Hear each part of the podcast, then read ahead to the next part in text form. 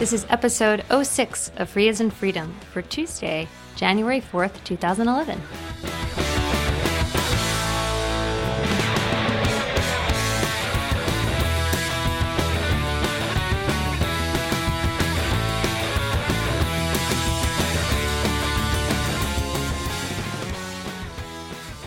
Hi, I'm Karen Sandler, And I'm Bradley Kuhn. and Happy New Year. What? This is Free as in Freedom. That's true.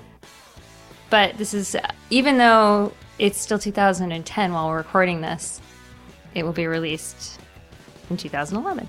So you're saying we can record something and then people will hear it later? It's like we're in the future now. No, we're not. Well, they're in the past. No. They're definitely not in the past. They're is in the whole our, thing, time travel. They're in our future past. Time travel into the future is easy. Time travel in the past is may not be possible. It's very easy to time travel in the future. Oh, yeah, can we? I'm doing it right now. and you can do it even faster too if you go near the speed of light. So you can always time travel. Problem solved. So if we accelerate this oggcast into the speed of light, it will be there already. As soon as we record it, if we did that, it would be there seconds after we record it. And here, I was just thinking that we were releasing this on the second day of everybody's work after the new year, Okay. after after a short break for most people, not everyone. But some people will have a day or two at least off right before. So we're here getting people back in the swing of things. yeah, but we're talking about something from their perspective was a month ago. No. Yes, we are. Our topic is oh. will be from a Oh, month oh, ago. oh, oh, oh, I thought you meant we were talking now, but you were talking about the future. I was talking in about what show. we're going to talk about. it will be a month old news for them when they hear it. Wow. And the thing that we were going to talk, the other idea that we had to talk about, which we might do on the next show, will be even, will be even older. Older than a month? Oh, maybe not older than a month. Yeah, it'll be older than a month by then, I Oh, think. but, but it was the same, very similar topic. Or we may, time. It's not a similar topic to last time. We can talk about legal cases on the show. I'm a know. lawyer. I know. I didn't forget. You've worked with lawyers a lot. I know. Bradley hates us. A little. Not you personally. Just the class of profession. Where do you draw the line? And uh, well, I don't know. It's it's uh, uh, Larry Wall actually said something interesting about this that that um, I forget what profession he was talking about, but he said it, it doesn't mean anything to say eighty percent of the people in this profession are horrible. Eighty percent of the people in all professions are horrible. Yeah, I mean that's what I generally think is is well, I don't I don't agree that eighty percent of people are horrible, but I forget what the percentage was. I, I do that up. agree that um, that there are that people make generalizations based on a few people who muck it up for everybody else by being jerks. Um, unfortunately, especially the kind of jerkiness that is apparent in the legal profession is especially vocal. So you would think you, you draw the was- conclusions that more people are like that just because those are the people you hear. And actually, this happened in computing as well. When you have a profession that's known to be highly lucrative, it attracts people who are not very good people because they're only in it for the money. And actually, I would say a Oh, lot said of people. you've actually yeah. said this before on the show. I I, uh, maybe the old show. I think so. Well, the old show, the new show. Yeah, It's all show. one show. It's a different show, Same music. but it's a different show. I tried to get new music. Same We presenters. couldn't get. I well maybe, but um, Same overall topics. we've expanded our topic A tiny bit. Yeah. So my point, which I had, was that anytime someone is going after a profession primarily because it's known to be lucrative as opposed to their excitement and interest for the field, they're always going to be not very good people. And and lots of computer science type people, a lot of the people involved with dot com type stuff and all that were not people who cared about computing and the future of what happens to users of computers and what whether code's elegant or not. They didn't care about that. They just heard they can make a lot of money in computers. I just think there are a lot of bad reasons that people get into all sorts of different professions. But okay. Well, but I, I, I think that people who are in highly paid professions oftentimes are self-selected because they heard the profession was lucrative. So do you think that that um, sort of the personalities that are drawn to the legal profession will no longer be as That's where I was going. Oh yeah. Because now that, that this that you can't get jobs at law firms and they're not rescind they're rescinding offers for people that they made. Hopefully, the law. Law, I mean, it's it's a terrible crisis for people who are just getting out of law school. But I don't actually know of anybody whose offer was rescinded, but I do know of people who had offers who were then told that they should um, that, that they could take a much lesser salary to work um, at a nonprofit for a year. So, um, which is a, a, really amazing development in a lot of ways. So there are a lot of um, legal fellows that get a much a much reduced salary from the law firm, but they um, they work full time at a nonprofit, provided that that nonprofit has a um, a full time lawyer that can supervise their work. Yeah, your organization has a couple of those people, don't they? Yeah, the Software Freedom Law Center has two, and it's great. Um, it's great because it's free legal help for the um, for the nonprofit, and it's great because the um, the young lawyers. I say young, but really it's junior lawyers because all sorts of people go to law school later in life. Um, so the junior lawyers are are able to get a good experience and training at SFLC. It's a lot more than they would have gotten had they been in a law firm for the. Fir- I mean, my first year at a law firm, I spent mostly proofreading. And the people who are working at SFLC are getting much, much more interesting work experience. You don't make them proofread. I also make them proofread, but, but when I was at the law firm, it was like massive documents that I had to proofread um, all the time. Yeah, I was I was talking about that uh, when I had my uh, my deposition. About me proofreading? Um, no, about other people having to read what I'd written Mm. and whether that was boring or not. Did you talk about the deposition here? No, not in detail. I have mentioned it online though, so it, it's fact that I, I had one is Okay. public. So I'm not making anything new public. Okay. But uh, yeah, Karen's I, not going to comment. I was going to say I try not to talk about uh, ongoing litigation, but I'm not involved with it either, so I don't know. Yeah, I know. Yeah, it's fine. But I have mentioned publicly that I was deposed in Conservancy v. Best Buy. But that's a fact that would be obvious from litigation that's gone on this Mm-hmm. long anyway. Um, so, but that's not, we weren't going to talk about any legal ish stuff. Well, I mean, Well, sure bit. we were. We always talk about legal Well, yeah, stuff. but not that, not as much as we were talking about there. So, we were going to talk about this this thing from a month ago because somebody asked us. Allison Chaikin, one of our listeners, asked us to talk about this, but I was going to talk about it anyway. I told her that when she suggested it that I already had it on the list, oh, great. but she suggested it anyway. So I guess we should give her credit. So we did. Um, Sort And- of. You sort of gave her credit. well, she did raise it as an issue independently. I did not say in the channel, "I'm going to talk about this," and then she showed up and said, "Why don't you talk about this?" It wasn't one of those things. Anyway, it's it's really Truly really great when listeners suggest topics. So this is uh, uh, you might want to go read the announcement in the from the show notes. So if you want to pause now and go read that, uh, we're going to be making reference to it probably, But we should just summarize what it and we will summarize. Uh, so it's uh, an issue. Because if you're driving, you can't go and look at it. I don't drive. Well, you're not driving, but one of our listeners might be. They shouldn't drive. It's bad for the environment. Um, Have you of our considered biking and walking? so If they- you're driving I right know of at least one of our listeners who would not be able to uh, get to where they're going by just walking or bicycling. Have you considered public transportation? Well, I'm just asking. I take. I mean, I take public transportation. I know you day. do. You don't have a car either. I don't have. I've never owned a car. I have owned a car actually. Oh, see. Mm-hmm. I'm worse. See, I created one car. Not created, but I've disposed of one car into the system. And here you were with Stallman on the objection to the the term creator. Yeah. Well, I, I was the generator of one car into the system. You were not the generator of a car. Well, I, I, I caused that car to have been purchased as because I because I bought a new car once. You you spurred the manufacturing of more cars. Yeah, especially because I bought a new car once, which I don't buy new stuff uh, anymore myself. So should we take a short break and then come back to do this, or should we just keep going? Um, let's keep going. Okay. I think that's easier for um, for producer Dan. Okay, that's fine. So we're gonna keep going. So this topic, And if you hear a small child, we haven't said the topic.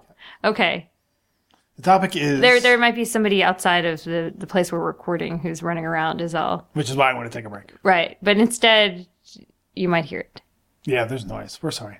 Um, but actually, what they're really mad about is we've done the thing where we talk about something before talking about it. But we did tell them go read it in the show notes. So, Oh, I see. but they're probably upset about that. So we should say, uh, Grub uh, added, which Grub is the bootloader uh, that's used for many GNU Linux systems and other systems as well. Uh, it added support for the ZFS file system last month. And it did so in an exception to its normal copyright assignment policy. What does the Z stand for in ZFS? Uh, Zed. Really?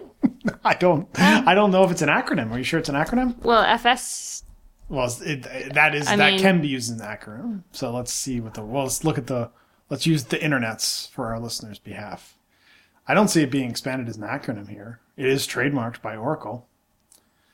Well, that's no surprise. That's no surprise, but oh, the name originally stood for Zettabyte file system. Ah, that's interesting. because it apparently stores, stores zettabyte zettabytes. files. But I don't think that's what it actually stands for. I don't think. I think it's Where each zettabyte I- was two to the what? Two to the 258th, seventieth. Yeah. So anyway, they say it can store two to the fifty-eight zettabytes. So it's not. It Where each sense. zettabyte is two to the seventieth yeah. bytes. Okay. anyway, I didn't I to interrupt. Let's go back to what you were saying. I just I always wondered that. Yeah. Okay. So, um, yeah. And by the way, listeners, don't write in. I know that in the U.S. we say Z, and in the UK and elsewhere in the world in English they say Z. And I was making a joke that I just want don't want people to write in to tell me that Z and Z are the same thing. I was worried people might do that after my joke.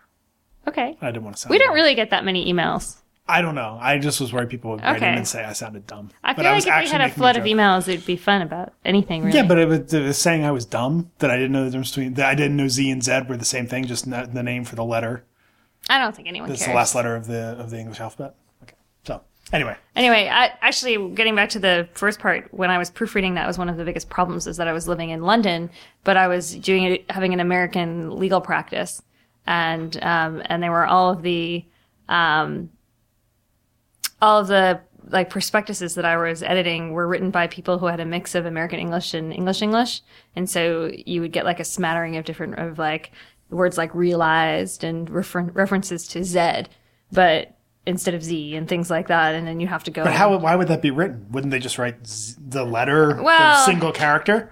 Yeah, you're right. Zed was a bad example, but um, a really bad example because then nobody ever writes out the names of all the letters as you pronounce them. Except, Yeah, no, that's except when you're teaching somebody how to pronounce them. um, yeah, there must be another example of that. Zulu. I just say Zulu anyway, because that's the phonetic alphabet version from the NATO alphabet. Um, anyway, I've like two or three times taken us off topic, That's true. and I apologize. So we're talking about the Zulu Foxtrot Sierra file system. That's what we're talking about. And it, well, actually, specifically the support for Grub uh, for that. And so, as it turns out, I actually didn't know this till I read this article that, in fact, Oracle had released some of the ZFS code under GPL v2 or later at some point in the past, primarily to make it uh, work with Grub, which apparently also is the bootloader uh, which is used for uh, Force Open Solaris as well. I didn't even know. I knew none of this. I didn't know that Open Solaris Ah. used Grub as a bootloader, and I didn't know that they actually. If I'd been told that, I would have deduced that they must have licensed some of the Z- ZFS or ZFS code under um, the. Uh, under the GPL, GPL, v2 yeah. plus. Well, actually, GPL v2 V2 at least. Okay. right? Maybe, but plus makes sense. V2 plus makes sense because that's what Grub's license was at the time they integrated. V2 it. plus meaning V2 or, Or later. Yeah. So I find it very confusing when people refer to uh, or later as plus. yeah, I know. I've, I was recently in an email thread where somebody was doing that a lot, which is why it's on my mind. I, Oh, I okay. normally say or later, but they were doing it. Plus plus. They were doing it constantly in the email, so I just Yeah. was actually I was just reading that today, so it was in my. We mind. once worked on a document. I don't know if you remember, but where um, where we actually defined a term GPL pl- GPL plus to GPL v2 plus to mean that, and then we thought better of it. Yeah, I remember that. I Yeah. remember what you're saying. Um, so the question was for Grub whether they wanted to import this code, given that it's highly unlikely that Oracle would assign copyrights uh, to the FSF. In fact, they probably wouldn't assign copyright on that code. And Grub is one of those GNU projects that has copyright assignment. Now, to be clear, a lot of people don't realize this. Oh, so there are actually, uh, I didn't realize that there were GNU projects that didn't have copyright assignment. That's quite correct. In fact, the GNU project policy is actually not different from Conservancy's policy. Oh, in the initial stages. There's a probably minor difference that I'll get to in a second. Uh, the FSF does not require something assigned copyright to become a GNU project. In fact, RMS has been very careful. It's not very it's not very easy because he's he's both president of FSF and chief GNUisance at the same time. He's tried for years to try to recruit somebody to, else to be chief GNUisance so that the roles were not mm-hmm. confused in that way, but they're still confused. But he does try his best to keep them separate. And the GNU project policy is has nothing to do with FSF assignment you have to the, the the reverse is not true. You have to be a GNU project for the FSF to be willing to accept assignment. But if you are a GNU project, you are not required. So it's oh, not if and only actually if. Didn't it only know goes that. one way conditional, not if and only if. Boy, if I didn't know that, I bet a lot of other people didn't. Yeah, that's what I was about to say when you started asking. Yeah. So so but but but the different and, and that's basically it's basically conservancy's policy, which is conservancy will accept copyright assignment on conservancy projects, but it doesn't require it as part right. of joining conservancy. The difference between conservancy's and FSF's policy in this regard is that one uh, no, normal FSF policy, which we're going to talk about an exception to here, is that once something's assigned to FSF, the entire code base must be assigned. Right. Not just portions of the code base. Yep. So, so it's a it's an all or nothing scenario. Conservancy will accept partial copyright assignment. We'll accept copyright assignment, which is part of why when there's disagreement, there's such quick discussion of forks. I think in in, in GNU projects. Yeah, uh, that are that happen to be copyright. Yeah, or FSF. Yeah, because people, project. well, people, some people. There's been many arguments over FSF copyright assignment for many years, which yeah. I didn't necessarily want to go exactly down that rat hole uh, because I think this is an interesting case where FSF did make an exception to including some code that can basically never be assigned mm-hmm. into the code base. And this is really the first exception like that. Uh, I, I, it's hard to believe that that's the case. Others offhand, because there's so much, you know, useful and you know freely licensed code that you can't go back and hey it's been a get assignment for it's been an argument and okay. i think that we have to start thinking about this whole issue again well i think over time uh, there won't be any other choice yeah, I'm over not time. Sure. Well, maybe not. That's I'm not dramatic, sure. I mean, FSF can still keep its keep its policies, and and it, it would be and and even as an FSF director, as somebody who who agrees with and wants to defend FSF policies, um, I'd I'd be disingenuous if I were to say that there wasn't code that that sort of got fallen by the wayside because of this policy. The, the, great example that I always give is the, the COBOL front ends that have over the years been written for GCC. There's at least one I know of out there that was actively developed by many contributors. They, they, because there's not a lot of overlap between the traditional free software compiler community and COBOL community, as you might guess. Yeah. Uh, the people who did it didn't know about the copyright assignment policy. They mm-hmm. took contributions from all over the place. And there's a, there's a, what I understand is a reasonable COBOL front end for GCC out there unmaintained because they worked on it. They couldn't go back and find copyright people, everybody assigned copyright and FSF couldn't accept it into the mainline GCC. Now, I really do think that you called it a rat hole. I don't think it is a rat hole. I think we should actually talk briefly about copyright assignment and why it might be a good idea because sort of the way you're you're couching this makes it sound like assigning is a pain in the ass. It doesn't matter. Why would we even worry about this when it could just cause a lot of trouble? Right. And I think there is a, there are a lot of reasons why it's advantageous to have copyright assignment under certain circumstances, like to a nonprofit with promises about what you'll do with the assigned code. Right, and the argument given right here in this uh, discussion, where they talk about Grub importing this ZFS code, but that assignment talks about why copyright assignment is important. The, the main reason they give, which is uh, the issue of allowing a single entity to do the enforcement of the copyleft license. Yeah, and you know, while while that hasn't necessarily been an obstacle in the United States, there are a lot of jurisdictions where, um, or there have been jurisdictions pointed to as as being um, a, a, much greater hurdle for getting into court. So I've had a hard so so so and the, the, funny thing is is is taking out taking away my FSF role and putting into other roles where I'm basically the uh, among other things the GPL enforcer in chief of the BusyBox project and and I do that through my work at Conservancy. Uh, we've been very successful enforcing the copyrights of BusyBox. Uh, without a, uh, I think we actually have a majority of copyright holders, if you counted lines, uh, who are doing the enforcement and are, are, are, basically working with us in the enforcement. Uh, but uh, certainly, BusyBox does not have a single copyright holder; it has probably hundreds of copyright holders. Uh, it's not a singly held work by any means. And we've done successful enforcement in the U.S. As you agree that that's easy there, and we've done it in Europe as well. It, there's been a slightly higher burden we had to show um, the the courts tended to be interested in do you have enough of the copyright? Yeah, and you haven't been in every jurisdiction either. That's true. We have not. so you know, So, but do you, do you know? I know you're not a lawyer in those jurisdictions, No. but do you know what what what the the the jurisprudence on this is? Like, what what is the thinking about why you can't go into court with just some of the copyright? Yeah, no, I honestly don't. I, I mean, I, I haven't. I'm just not familiar with it, Hmm. but I would surmise that it's because you know there could be an argument that other copyright holders have granted permission, and you know, Or, but that would be well in the U.S. That would be an affirmative defense for the other side. But right. But you know, you could say, well, if if there's really copyright infringement, you should be able to have all of the copyright holders. yeah, but what if some copyright holders uh, don't want that uh, to to do it? You know what I'm saying? Yeah, no, I mean, I completely hear what I you're mean, saying. and- I just and- or or that they just want to be uh, they don't not that they don't want to do it. They may be supportive of. I find this all the time in GPL enforcement. Actually, copyright holders are generally supportive of the idea of doing the enforcement. But they just don't want to be involved because they're too busy. yeah, I can't blame them really. Yeah, it's not not everybody. It's a big pain in the neck. That's horrible. But Yeah. um, I mean, it, it's not a horrible thing to do. It's just horrible type of work to do. Yeah. It's not. It's not what you.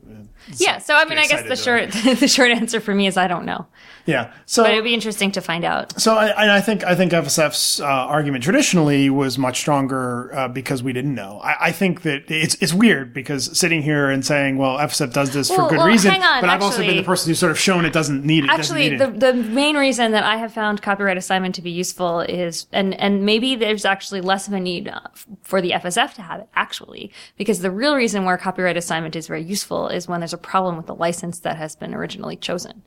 So under those circumstances, it's very useful to have assignment because then the um, the organization that it's been assigned to can release under a new version, and that's great. You know, especially if it's a nonprofit and maybe the law has changed, or you know, or something's happened that's made you know. so this this is a topic I want to. I, I, I'm I'm glad and and concerned at the same time that you went here because I think this is a topic that I want to go into more depth on another show. But we were told not to talk about our. We were we, somebody. One of our listeners did suggest that we not talk about our topics before we um, we discuss them here. oh yeah, and we like haven't discussed this stuff, so Yeah, so I think um, the, the thing the thing that I, I think is really interesting that I, I want to basically devote a whole show to this and I actually want to see if we can get Fontana back because he's the one talked most about this lately that every other copyleft license except for GPL has an automatic or later. Mozilla does, the CC licenses do, and it's only GPL that has this or uh, this only idea in it. That, that basically left the or later as an option going back to GPL version one.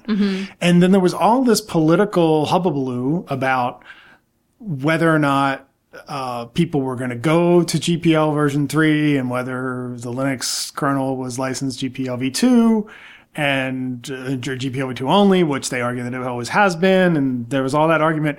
But the thing is, is that if they were under Mozilla public license, for example, they would have been granting Netscape Incorporated to relicense their code anytime they want. If they were Creative Commons license, which of course code it Well, wouldn't be. Creative gra- Commons is a little bit different in part because I think what they're what those licenses do are a little bit narrower.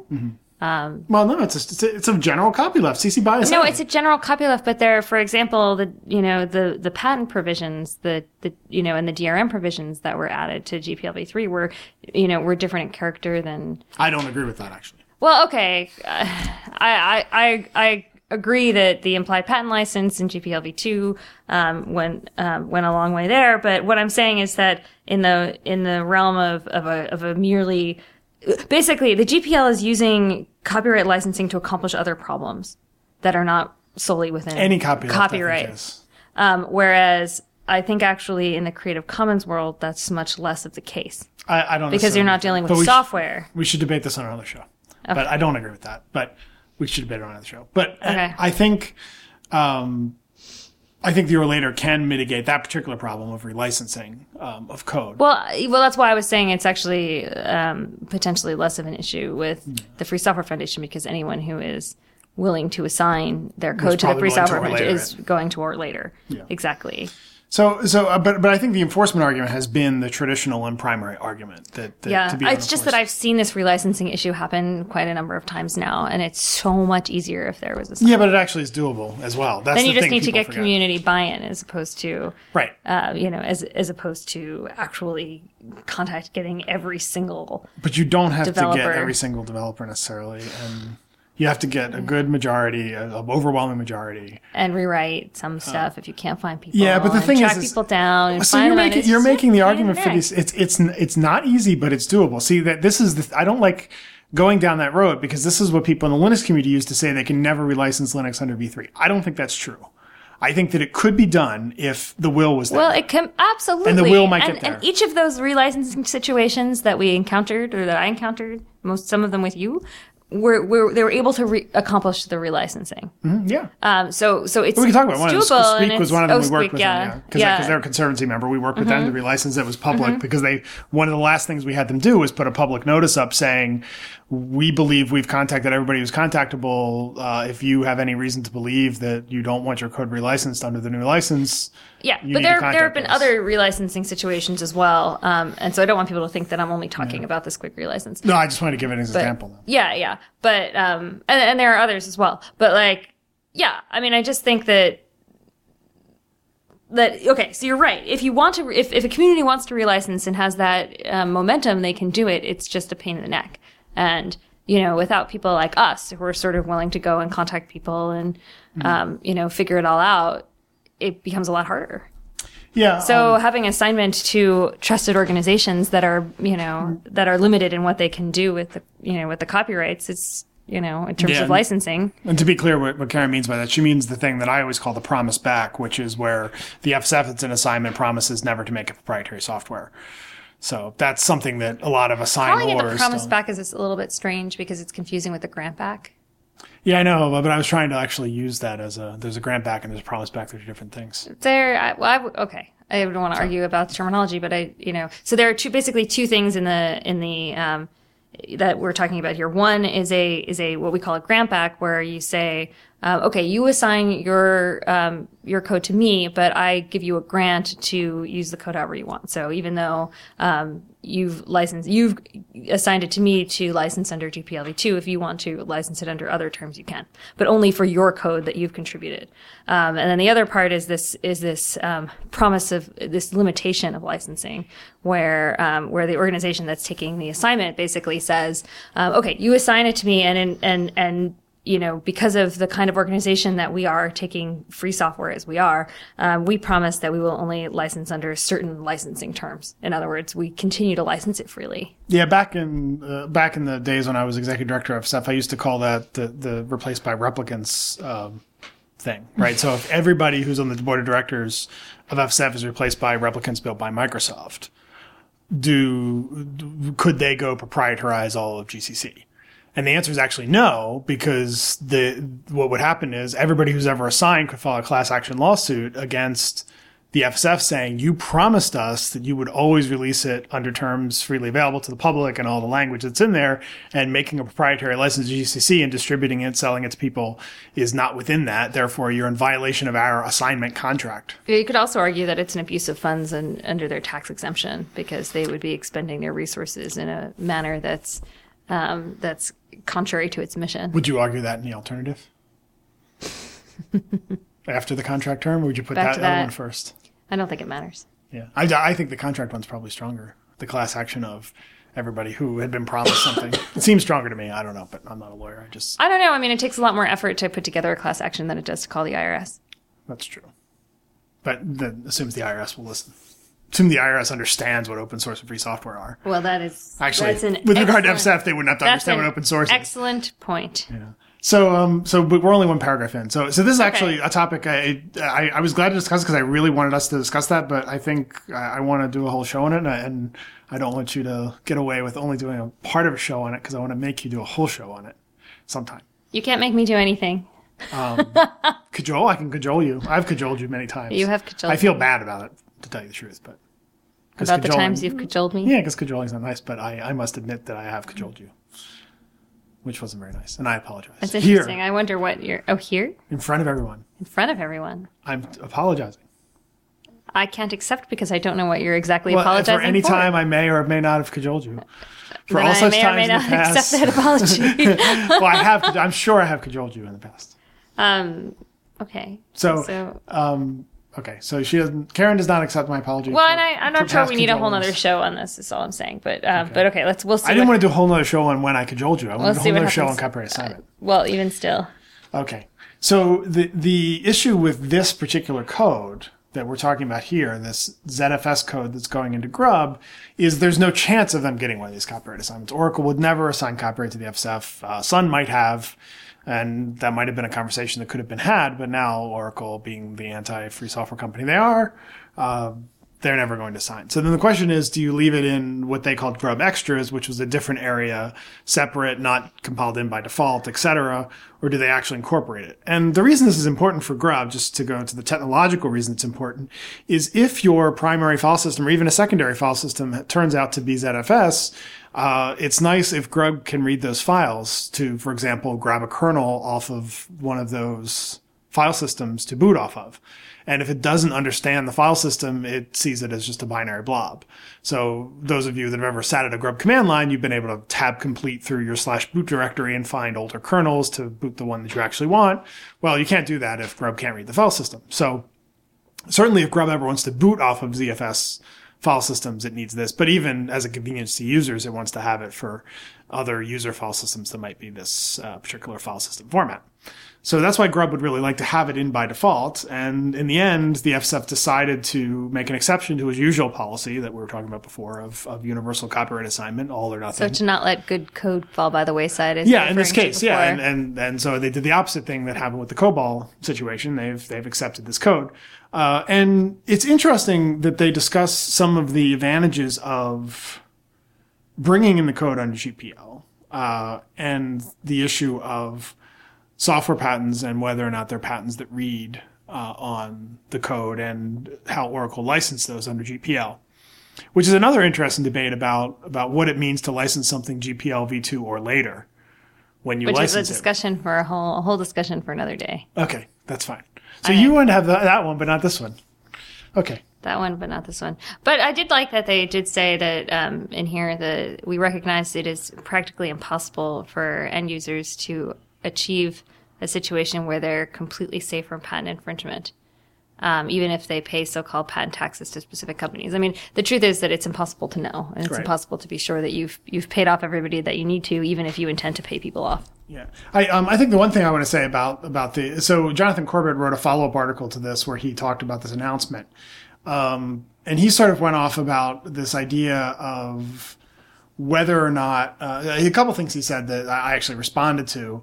Uh, that I wasn't too too happy about um, the way he put it. Now, now the question of whether I think I think Karen's right that we can debate whether or not GPL v2 or later means you're explicitly licensed under v3.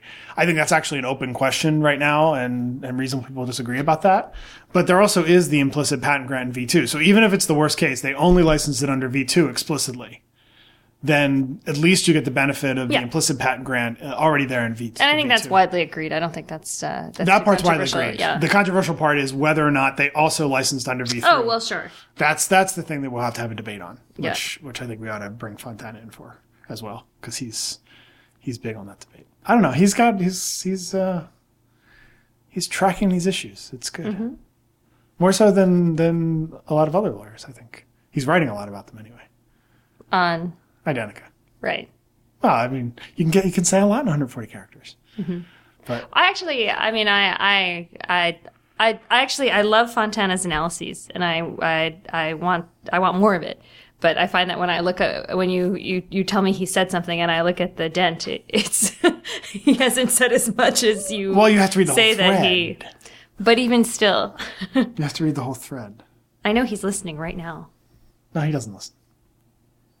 I don't think he does. Actually. He just made a he just dented today about Yeah, but that's because he listened to the because it was about the brief. He only listens when it's Uh-huh. hardcore. So he's one of the people who wants your the topics like you were suggesting. He's only listens when when we a- talk about the hardcore legal something or another.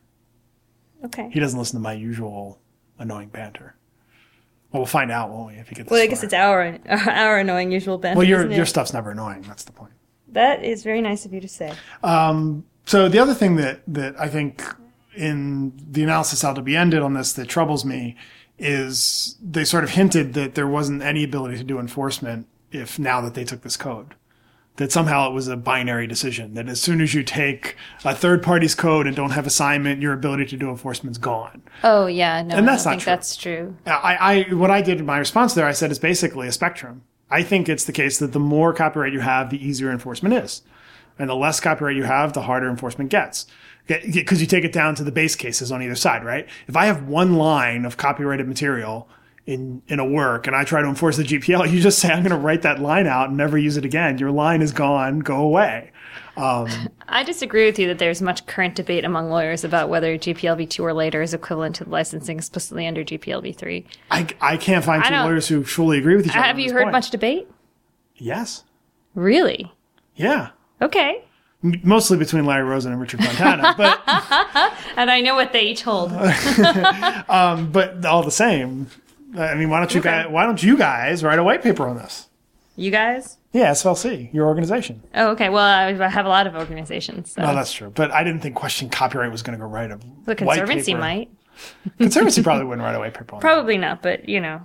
And also, um, I'm counsel to quite a whole host of other organizations too that might. I can't think of any of them that would write a paper on this. FSF might. Well, that's true, but that that would just go in the GPL FAQ. It wouldn't be really a paper. Uh-huh. I know how FSF. Look, I'm one of the directors of FSF. I know how it would work. If FSF wanted to say something about this, they just add it as an FAQ question. As a zealous advocate for the FSF, I'd say that they uh, that they would probably reserve the right to publish any papers on whatever it is that they, find that is important. But, but I know how. I just sort of know the procedural way that that, that FSF is very a very hacker oriented organization. They will if, if an FAQ entry will solve the problem, and it's the most and, and FAQ entry is always going to be the most expedient way. That's what they'll do. They don't go for the pomp and circumstance of publishing an exciting white paper and that sort of thing, unless it's really necessary. That's my point. They Yeah. don't over they don't oversell what they're working on. That's my point. Not to say that I think. I, what I'm saying. Okay, in some, I think I actually think that the legal analysis on that question is quite complicated Yeah, yes, and it's not that's fine. easy, and that's maybe why you've heard much debate. But I don't actually know that all these lawyers would disagree about the result. But okay, Well, then write the darn white paper. It'll tell us what's going on here. You know, I'm very, very, very busy. SFLC is extremely busy. But yeah, we try to write as many white I thought you papers had like about as useful things as we possibly can. floating around. I think they're probably they're still we're, we're recording in the evening, or at least it's dark out. They're certainly still in the office, still working. Just get call them up and get them. Like don't you hate that when people do that to nonprofits? I think he's by the way? conjo- I think he's cajoling me. Well, don't you hate it when people do that to nonprofits? I, I hate that. When I get the email from big corporate person, TM, who works for an organization that has thousands upon thousands of employees, and they want to complain about how your nonprofit with nine people doesn't do foo and hasn't taken care of foo, and why in the world can't you take care of foo? I think I used foo twice in that example, but Foo Bar Corp and blah, right? So you haven't taken care of blah, and they're so the Foo Bar Corp's so mad that you haven't taken care of blah, and I'm like. Okay, first of all, we have nine employees. How many employees does your organization have? And then the next thing they say is like, well, it's hard to get anything done in our organization because there's so many people. I'm like, so Yeah, then why don't you do it? Oh, no, no, we don't have enough people. It's like most people's teams at companies have more people on them. Just their team for their little project yeah, have more people on it than most nonprofits. yeah, and it is frustrating. And actually, at SFLC, we try to put out as much information as we can, but it's really tough because our advice to clients on things that matter to them right now is more important than trying to publish information later. Well, even with Conservancy, where I'm not. So we'd ideally like to, we just can't. You know, I mean, here, here's a great example of that. I say I, this is why I want to point out I wasn't controlling you because I understand this problem completely because I've worked in nonprofits for for, for 11 years. Um, it, it I, it really is the case, like with Conservancy. So I've been full time in Conservancy since October 1. And I was going to blog, make blog posts every week. Then I decided to be two weeks. Then I decided to be a month. And I've not met any of it. I made one blog post. And the reason is, is that, the, that there's so much stuff that the Conservancy projects need. And I'm so blocked back, blah, ah, blah, ugh backlogged is what I wanted to say. That I haven't had time to go write a blog. And, this, and there's nothing. It's not like all this you- like blah blah blogs backlog. Yeah. it's like a lot of blah blah blah blah blog. See, you don't have a blah blah blah blah blog because you're too busy doing work and you can't make a law blog. exactly. But yeah, so um, God, that must be exhausting. I don't know how people do it. But It takes so much effort to write any kind of legal legal writing. Writing a law blog must be exhausting. yeah, but that you realize that was a big joke, right? I do. Okay. So, um, so I haven't even But blogged still. about, there's lots of conservancy stuff that I could report on because none of it's really confidential, but I just haven't had time to write all down all the things that have happened. So I'm going to end up doing an end of year post that sort of covers October to December, but this is a classic problem with nonprofits. They don't have a lot of resources. But meanwhile, back on the point with this thing, I, I, I certainly think that FSF still has a great standing to do enforcement on Grub should an enforcement issue come up on Grub. Uh, I've never heard of a GPL violation on Grub ever. Um, there could be some. That doesn't mean just because I haven't heard of it doesn't. I'm, I'm, Oh, I you should let us know if you know of any. privy to a lot of GPL violations, but I'm not privy to all of them. Um, but I haven't really because because generally speaking, the kinds of devices, these embedded devices where most of the GPL violations occur, they tend to not be able to use a standardized bootloader because it's some specialized equipment. Um, so they use U-boot sometimes, uh, microboot, but they generally have their own bootloader. So they don't really, they wouldn't use Grub. And Grub's too big. I mean, Grub's really a bootloader designed for the full PC environment. So it's unlikely that anything but a full PC would use it. So uh, yeah, I, I- I think I think what FSF's done has done fine, and I, and I like to point to as an advocate and director of FSF, I like to point to these cases where FSF makes a compromise to its usual policy. Yeah. people are so uh, quick to say FSF's completely stringent and makes no exceptions, and they just never not flexible at all. The, the, I never found that to be the case in anybody I've ever worked with FSF. I certainly wasn't that way when I worked for FSF. I'm not as a director. The people I work with on the staff at FSF uh, are not inflexible. That it's a matter of holding steadfast to principle. That doesn't mean you're completely inflexible on all issues.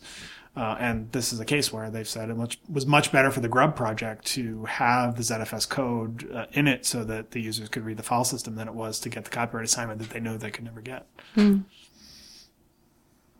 So Yeah, I I think that says it. I mean, I don't really have anything else to add to it. So, do you think Oracle's going to sue Grub or FSF? I, I I know you're not going to answer this. That's why I asked you. I feel cajoled. I'm not cajoling you. I asked you. I asked I you just don't make question. I don't make predictions. Actually, somebody asked me today about what was going what I I thought was um, were going to be the the key the the key happenings of 2011, and I just This is such stupid. People always ask read those tea questions. And and the funny, the stupidest thing is that the change in dates is completely arbitrary. You know, it goes from 2011 to uh, 20, 2010, 2011. It's it's the- fact that that's where the calendar turns over.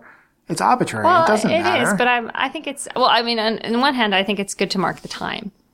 Um, so it's good to have you know units of time that you can reflect on. It's useful. no, it's, It's useful, for example, to have financial years. It's useful calendars to are stupid.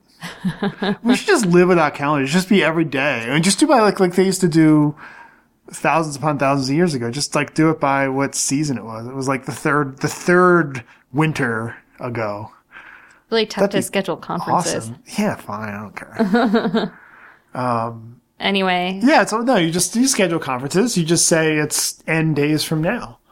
When you announce it, you say it's n days from now, and you count it down.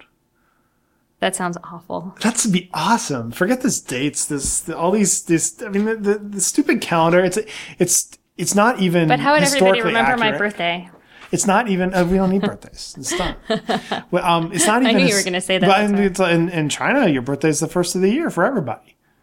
So at least legally speaking, I'm sure people remember their own. But but your legal birthday is just your year. Did you know this? In No, actually, I the Chinese government when they store birthdays, for people they just store the year.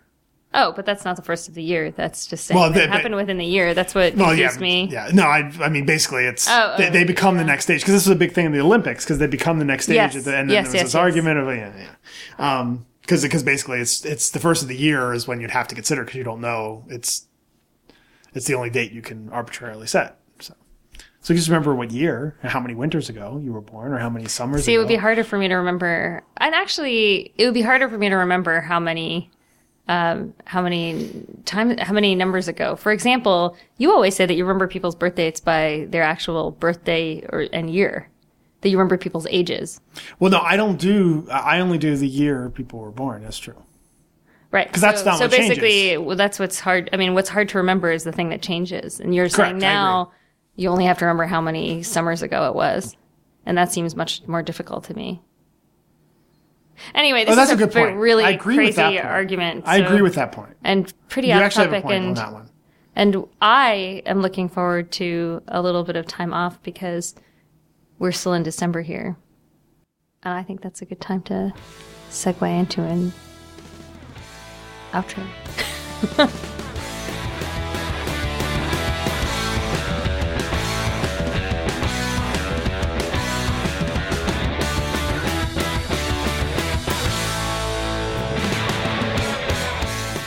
Free as in Freedom is produced by Dan Lynch of halfbakemedia.com. Thanks to Mike Tarantino for our theme music. Free as in Freedom is licensed under the Creative Commons Attribution Share Alike 3.0 Unported license. Please provide any feedback to oggcast at faif.us.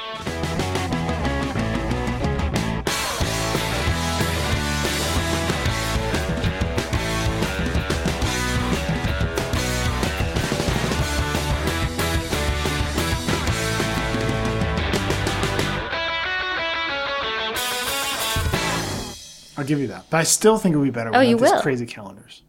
The calendars, because they were invented. I'm, I'm telling you. The church, the church messed with it. The Romans messed with it. It's like everybody's messed with this darn calendar. I'm bothered by this. That's too bad. Wait, wait, why don't we make up a new? Ca- hey, did you I'm know? bothered by a lot of things. did you know that I think it was Kodak?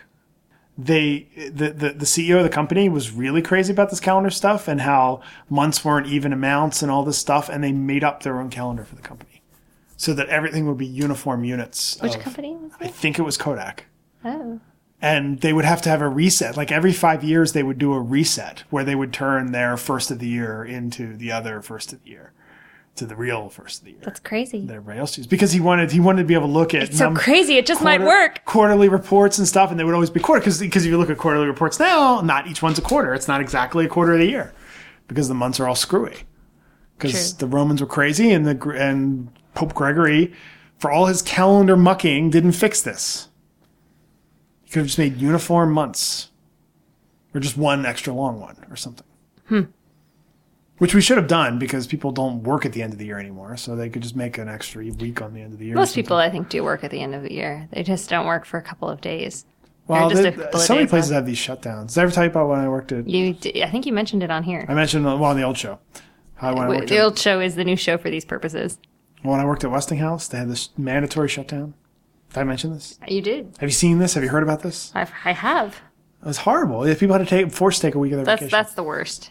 They get two weeks vacation, but one week has to be the end, the last week of the year. It's like having the car in any color as long as it's black. Well, thanks for joining us. They're trying to end the show. People want I to listen trying to this. to. I don't People think people should want to write listen to in. this. They should write in and say they wanted me to keep going. well, you could just have the the Bradley Kuhn show. Well, you know this thing about Apparently, Fab? don't need me. Fab made the Ranto Fab. You heard of this? No, He made us. He made a spin-off show of Linux Outlaws called Ranto Fab. that's hilarious. You should do that. Maybe Fab and I could do a show you together. should have the- you should have the- Ranto Fab Bakun. You could have um, off-topic ramblings of Bradley Kuhn. well, that's what Fab show was. So I, Fab and I have to do this. Great, Okay, and you want me in the show? I do. Okay.